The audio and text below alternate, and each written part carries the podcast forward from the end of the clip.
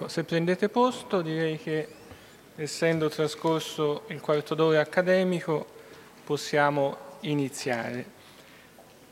Buonasera a tutti, a me compete il compito doveroso e gradito di portare un saluto a nome mio personale e della Fondazione Italiana del Notariato che ha promosso insieme a Cesifin questo incontro nel corso del quale poi sarà presentato anche il risultato della ricerca che eh, la Fondazione del Notariato, eh, l'Università di Firenze e eh, l'ente Cassa di Risparmio hanno promosso su questa figura del rent to buy di azienda. Oltre al saluto desidero anche ringraziare tutti coloro che hanno partecipato alla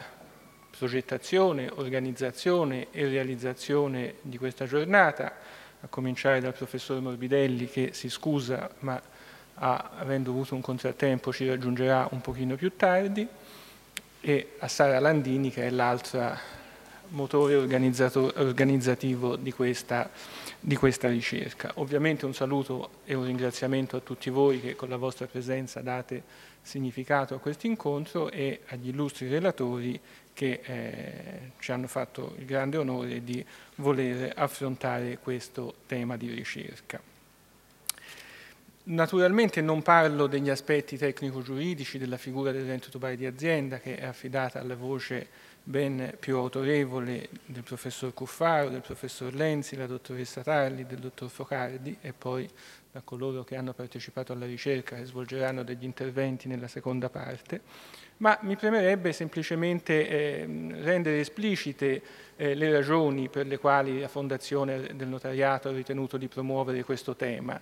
Tema che mi sembra sul piano culturale altamente espressivo della mh, fase postmoderna che stiamo vivendo. Certamente il tema ha una sua dimensione tecnico-giuridica, come accennavo, e una sua operatività pratica che è un aspetto di interesse, ma questo è solo uno dei piani sui quali può essere studiato l'argomento. L'altro è appunto quello di carattere culturale, nel senso che eh, la fase che stiamo attraversando è una fase caratterizzata dalla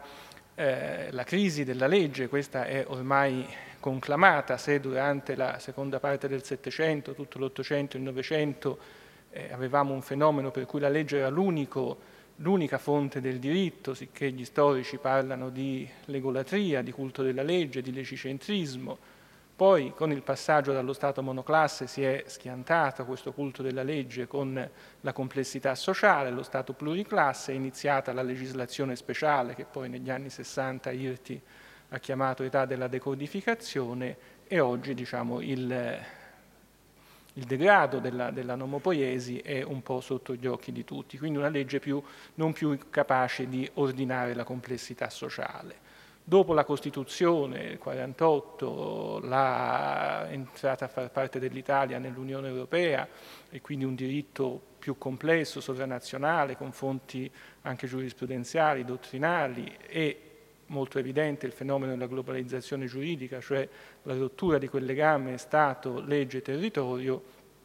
il, eh, il baricentro della produzione giuridica si è spostato dal legislatore alla giurisprudenza, al diritto vivente e quindi, direbbe Paolo Grossi, siamo passati dall'assolutismo legislativo all'assolutismo giudiziario. Però anche questo formante del diritto oggi sembra in crisi,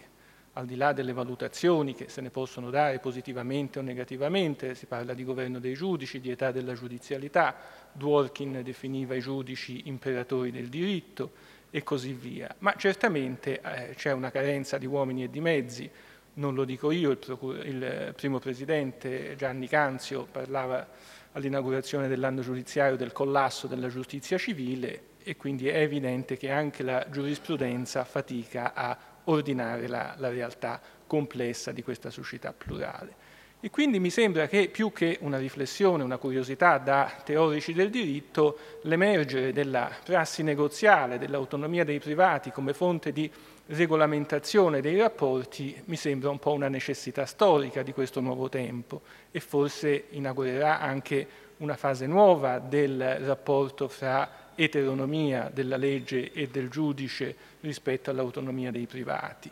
significativamente nella riforma del titolo V è stato introdotto il 118 quarto comma della Costituzione con il principio di sussidiarietà orizzontale, che vuol dire un solenne limite, una solenne forma di un principio di autolimitazione dell'intervento dello Stato in tutte le sue articolazioni, province, comuni, magistratura, pubblica amministrazione che deve favorire l'autonomia dei privati per precetto costituzionale e d'altro canto in positivo l'autonomia dei privati competente anche a un potere di, di autoregolamentazione su, sui beni di interesse generale, quindi dal contratto come fonte del rapporto inter partes con forza di legge a un contratto che è suscettibile anche di avere effetti nei confronti dei terzi. E quindi da questo punto di vista a me sembra che un tema come il rent to buy si presti a essere letto eh, in rent to buy di azienda nel caso specifico perché quello di immobili ha comunque una disciplina legislativa mentre questo non ha alcuna disciplina legislativa e si presti a essere letto come espressione di questo tempo giuridico postmoderno dove i privati effettivamente sembra che siano destinati a diventare protagonisti non solo come ovvio della delle trasformazioni sociali, ma anche dell'organizzazione giuridica. Credo che in questo senso i professionisti, che oggi vedo numerosi, possano avere e riguadagnare un, un, ruolo importante attraverso lo strumento dell'interpretazione giuridica, che una volta era ritenuta semplicemente una spiegazione della volontà del legislatore, oggi dopo la riflessione gadameriana e autorevolmente in Italia di Mengoni, ma insomma, direi anche di Paolo Grossi, del tutto chiaro che l'interpretazione sia in qualche modo sempre creativa o come lui preferisce dire inventiva, idonea a scoprire il diritto nelle trame dei rapporti sociali. Ecco, con queste brevi considerazioni io lascio sicuramente la parola alla, credo, alla professoressa Valentino che eh, ha eh, il compito di introdurre e coordinare la prima parte del convegno. Grazie a tutti.